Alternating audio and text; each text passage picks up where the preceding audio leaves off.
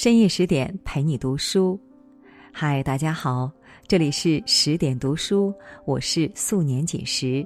今天你过得好吗？今天我们来聊一聊胡适与威廉斯。听完之后，请别忘了在文末点一个再看。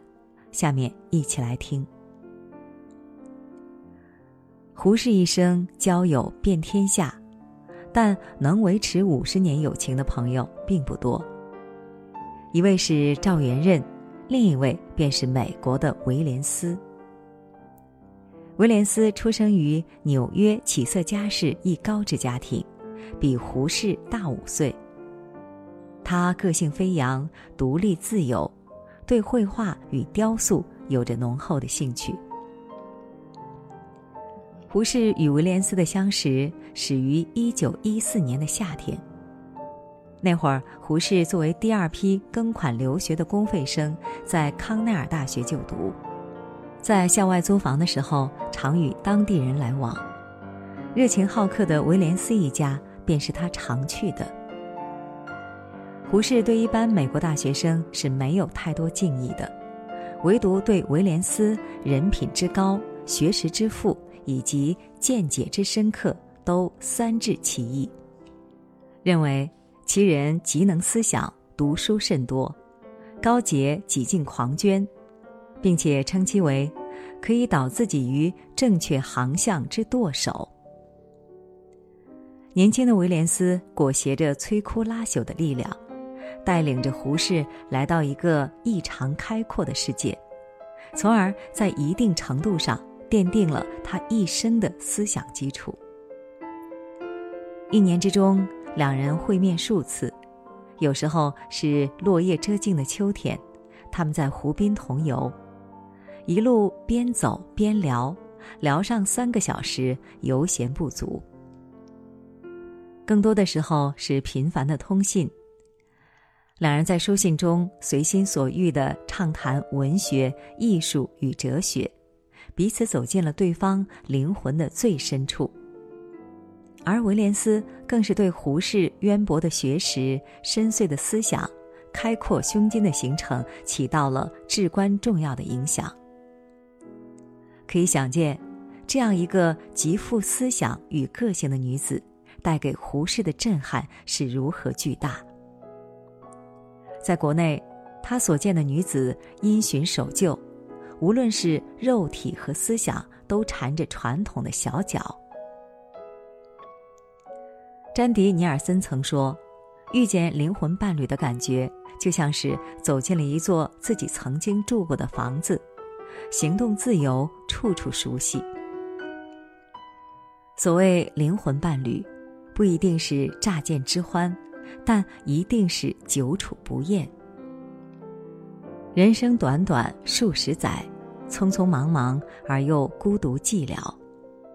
倘若能得一位灵魂伴侣，彼此有默契，能不拘小节的纵情交谈，能够在思想和灵魂方面比翼齐飞，当真是人生至大幸事。胡适与威廉斯都深深的欣赏着对方，尤其是胡适。他在日记中不吝对她的溢美之词：“余所见女子多矣，其真具思想、实力、魄力、热诚于一身者，唯一人耳。”在给母亲的信里，他禁不住写道：“女士思想深沉，心地慈祥，见识高尚，而得其教益不少。但即便如此。”双方也清楚的知道，我们的关系只能止于朋友。一九一五年纽约聚会，两人本可以共处一室，但胡适有意请另一位友人来喝茶，这是一种避嫌的做法。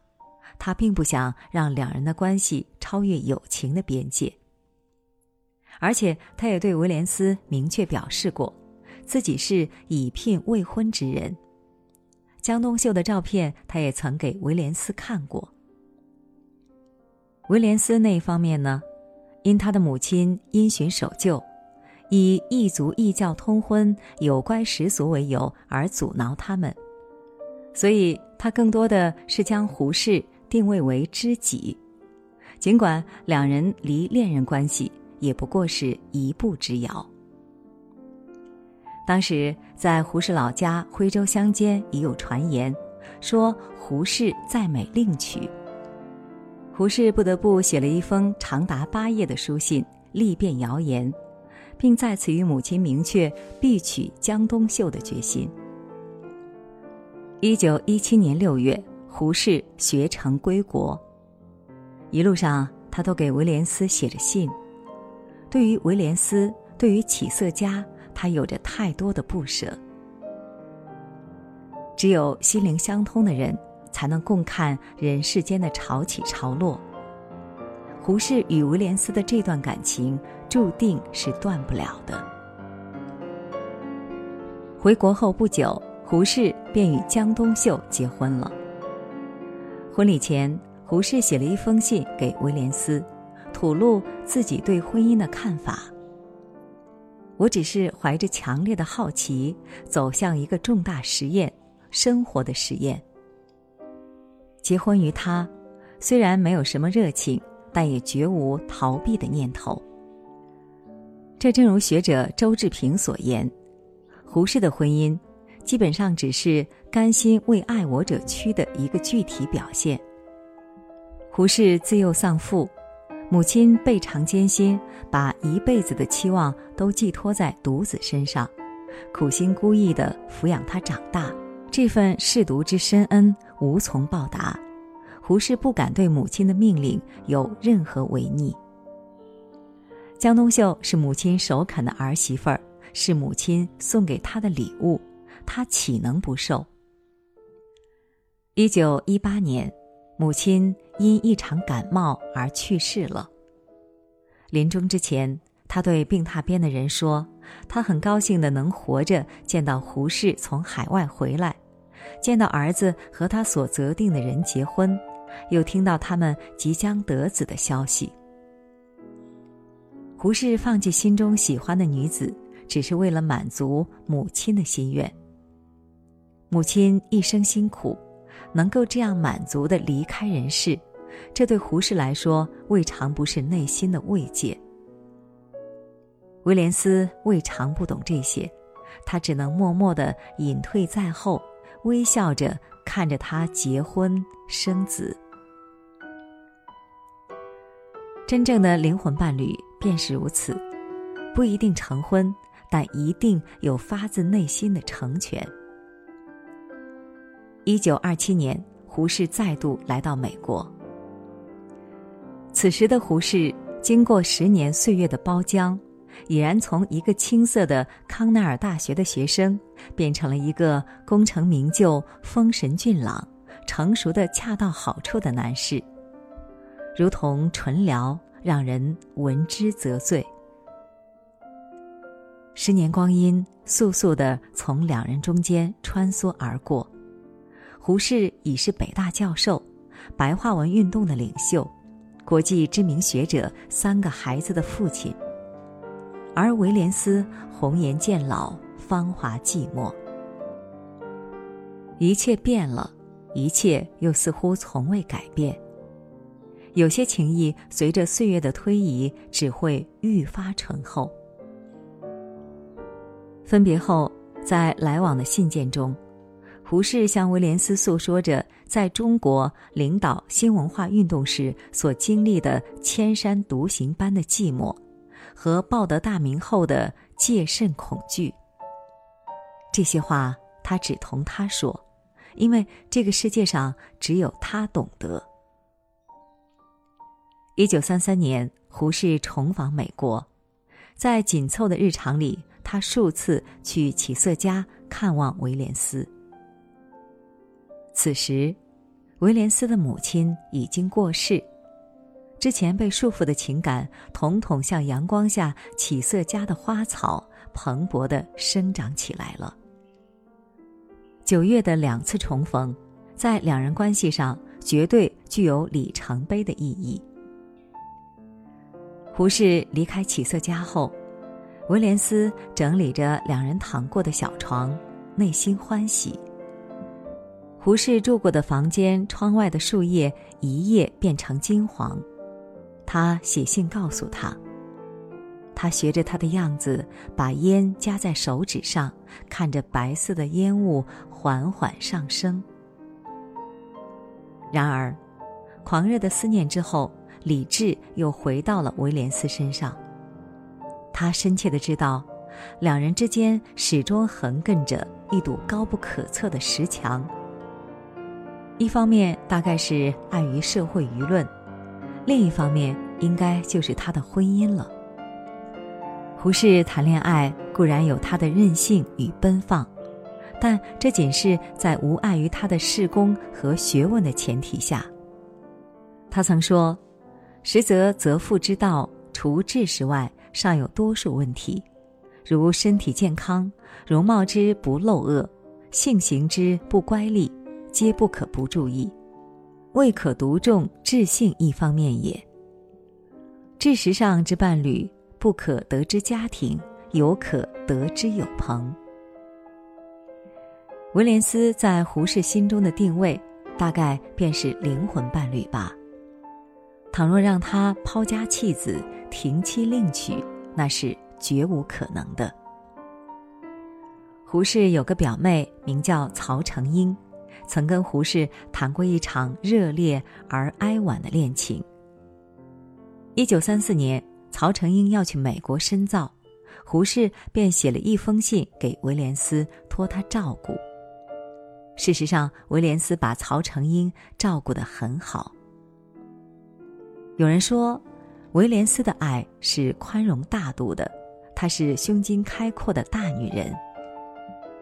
只是。但凡是个女人，怎会不知道嫉妒？只是受过教育的她，碍于体面，不忍撕破脸罢了。况且，胡适很大程度上是把威廉斯当作知己和灵魂伴侣。虽然这份情感较之与曹成英热恋时的方寸大乱是完全不同的。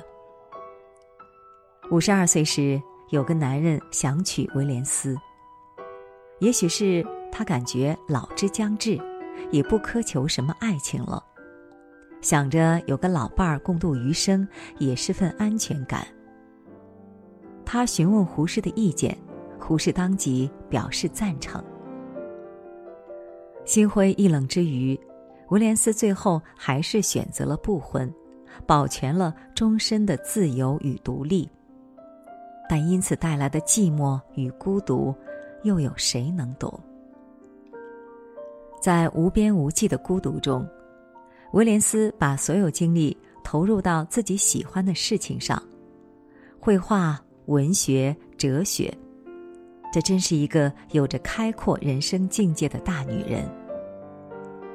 她曾经扑腾于爱情的泥淖，但最终还是带着一身泥泞，傲然挺立起来了。一九三七年至一九四二年间，胡适做着驻美大使。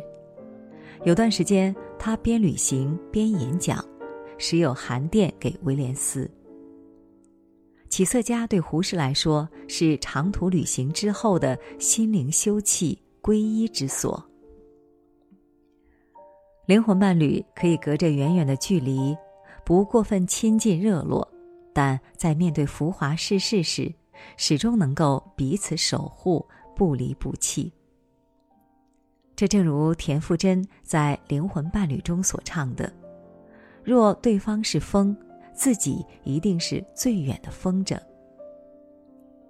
一九五三年，胡适与夫人江冬秀去起色家访问威廉斯，并在围宅住了二十七天。威廉斯设想周到，热情款待。甚至在每个厨房里都购置好中国食物。两人渐入老境时，彼此之间的交往已然剥除掉了情爱的成分。就像故事的最初，他是最懂他的人，而他亦是他的灵魂伴侣。确实，能走到最后的关系，其实一开始就是同路人。威廉斯自从康奈尔大学图书馆退休后，一直只靠着有限的房租维持生计，老境并不宽裕。但他仍向胡适许诺，拿出毕生积蓄的几千块来促成胡适著作的英译和出版。他深知这套书对他的重要，而他亦是感念于心。一九六二年，胡适在新院士酒会上突发心脏病去世了。听闻这个噩耗后，威廉斯给江冬秀去信。这棵大树倒下了，对你正是哀痛的时刻，你必感大空虚。在这个大空虚里，即将堆起哀悼者的追思和怀念。我最珍惜的是对你的友谊的追怀，和对这棵大树的仰慕。彼时，威廉斯也已八十岁，他着手整理五十年来。胡适寄给他的大量书信，并将他们分批寄赠给江冬秀，以便后人研究胡适之用。半个世纪的深情，五十年的相依相伴，转眼成空。江冬秀在整理胡适资料时，特意让威廉斯写了一份自己的小传放入。自己丈夫与威廉斯的情感纠葛，她是知晓的，但她更懂得这个女人在丈夫生命中的重要意义。在这段感情中，威廉斯和江冬秀的体贴和谅解，他们开阔的胸襟、委实，让人感佩。他们两个人都是很好很好的女人。胡适何其有幸！得遇威廉斯，何其有福！得遇江冬秀，这么多优秀的女人，成全了这个优秀的男人。一九七一年，威廉斯在西印度群岛上因一场事故而去世，享年八十六岁。有人说，每个人来到人间都是半个灵魂。只有遇到另一半和自己相同的灵魂时，你的人生才算完整。胡适得威廉斯的灵魂滋养太多太多，但他有太多的选择，而胡适是威廉斯此生唯一想嫁的男人，但他亦清楚的知道，这个男人永远成不了她的丈夫。然而。这丝毫无碍于他对胡适终其一生的爱慕和敬仰。他孤身一辈子，与其说是对胡适的坚贞不渝，不如说是他追求的人格之独立、自由之精神。说到底，成全的还是自己的碧海蓝天。好了，今天的文章我们就分享完了。更多美文，请继续关注十点读书，也欢迎把我们推荐给你的朋友和家人，让我们在阅读里遇见更好的自己。我是素年锦时，感谢你的聆听，祝你晚安，做个好梦。